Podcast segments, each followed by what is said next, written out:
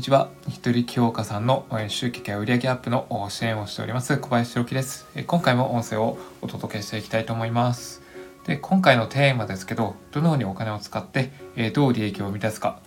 こちらをテーマでお届けをしていきたいと思います。でいきなりなんですけど、こうお金の役割って一体何だと思いますか？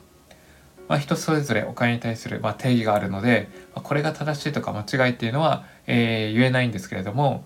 まあいざという時のにあの貯めておくものっていうふうに考える人もいればあの好きなものにどんどん使えるものだと考える人もいると思います。で、えー、そのどちらかの意見を聞いて、まあ、確かにそうだなって僕は思うんですけど、まあ、2つの意見を交えて僕が考えるお金の定義っていうものは、まあ、お金イコール便利な交換ツールだなというふうに見てまして、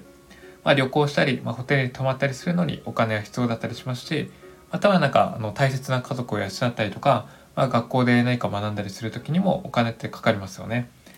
で他にも水道であったりとか、まあ、電気を使ったり住む家を買うかもしくは借りる時にも、まあ、お金を払うことが、まあ、必要になってくるわけです。で何に、まあ、どれに使うかは、まあ、その人の自由なんですけど、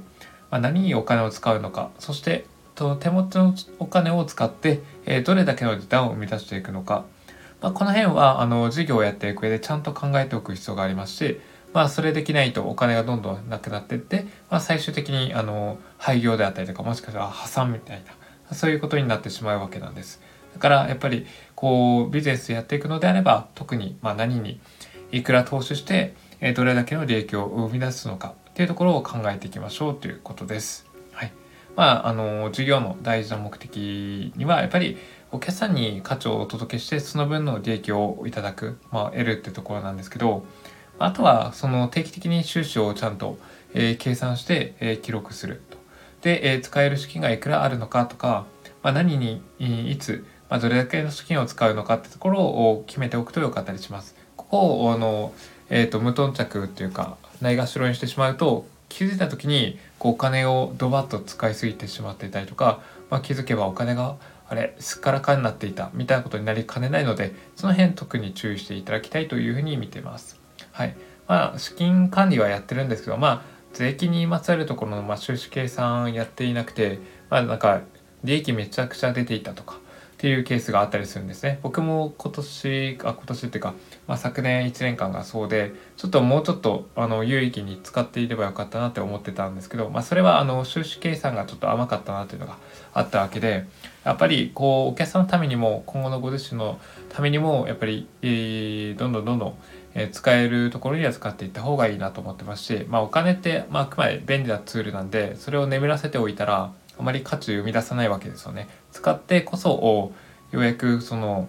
何ですかね、えー、ご自身をメリット得られますし、えー、その周りにいる人たちにも恩恵を、えー、もたらしていくこともできたりするのでそういう意味では、え、どういうことにいくら使うのかってところを常々考えてもらうといいのかなというふうに見てます。まあ、お客さんの獲得とかもそうですし、人脈作ったりとかもそうですし、何かご自身の業務をよりよく進めていくためにも、えー、やっぱり投資っていうのをやっていく必要があるということです。まあ、それが今後ご自身のビジネスを伸ばしていく上での、まあ、種まきとなりますし、まあ、それが実って大きなリターンとなっていくというところになってきます。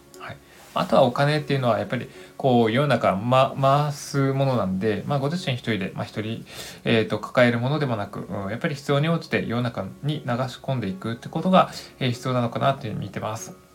はい。結局、まあ、お金について今、あの、お話をさせてもらってるんですけど、まあ、あの、体であったりとか、スキルもやっぱり使わないと価値生み出さないですし、逆に、こう、錆びたりとか腐ったりしていくっていうことなんですね。使わないお金もなんか腐るっていうふうに、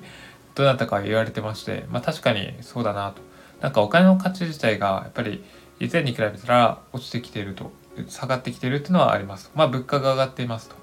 で、あとは、うん、物価が上がってますし、まあ消費税も上がってますし、うん、まあにあのどの国がお金すれば、まあ、供給量増えるんですけどその分の価値っていうのは相対的に減ってしまうとそれは多分昔からそうなんですよ明治時代とかに比べて今のお金の価値が例えば4000 600分の1ぐらいになってたりっていうことをあの先日聞いたりしまして、まあ、確かにそう考えたらお金自体はすごく大事なものであるんですけどでもそこに価値を重きすぎない方がいいのかなというふうに見てまして、まあ、そこはそう、まあ、使ってなんぼというかまあ何のために使うのかその分どういった、え、恩恵を得るのかってところを見据えた上でどんどん使っていった方がいいかと思いますし、まあ、それによってなんか楽しみとかなんか嬉しさとかそういったあのいい感情を、え、もたらしていくのにも役立ちますので是非その辺は、え、考えながら、えー、ぜひ有効にお金を使っていただきたいと思います。まあ、そんな感じで今回のテーマはこの辺でおしまいにしたいと思います。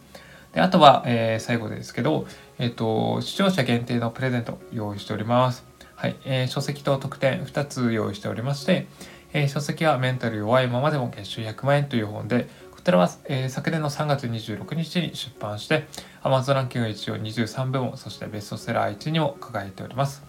あとは特典の方につきましては、一人起業家のための月収100万円達成ロードマップというものになります。まあ、僕自身が実際に100万円を達成する上でやってきたことをコンパクトにまとめた資料をお渡ししております。まあ、興味ある方は概要欄から、え、チェックしてみてください。まあ、そんな感じで今回の音声配信はこの辺でおしまいにしたいと思います。ではまた明日以降お届けしていきますんで、よかったら聞いてください。どうもありがとうございます。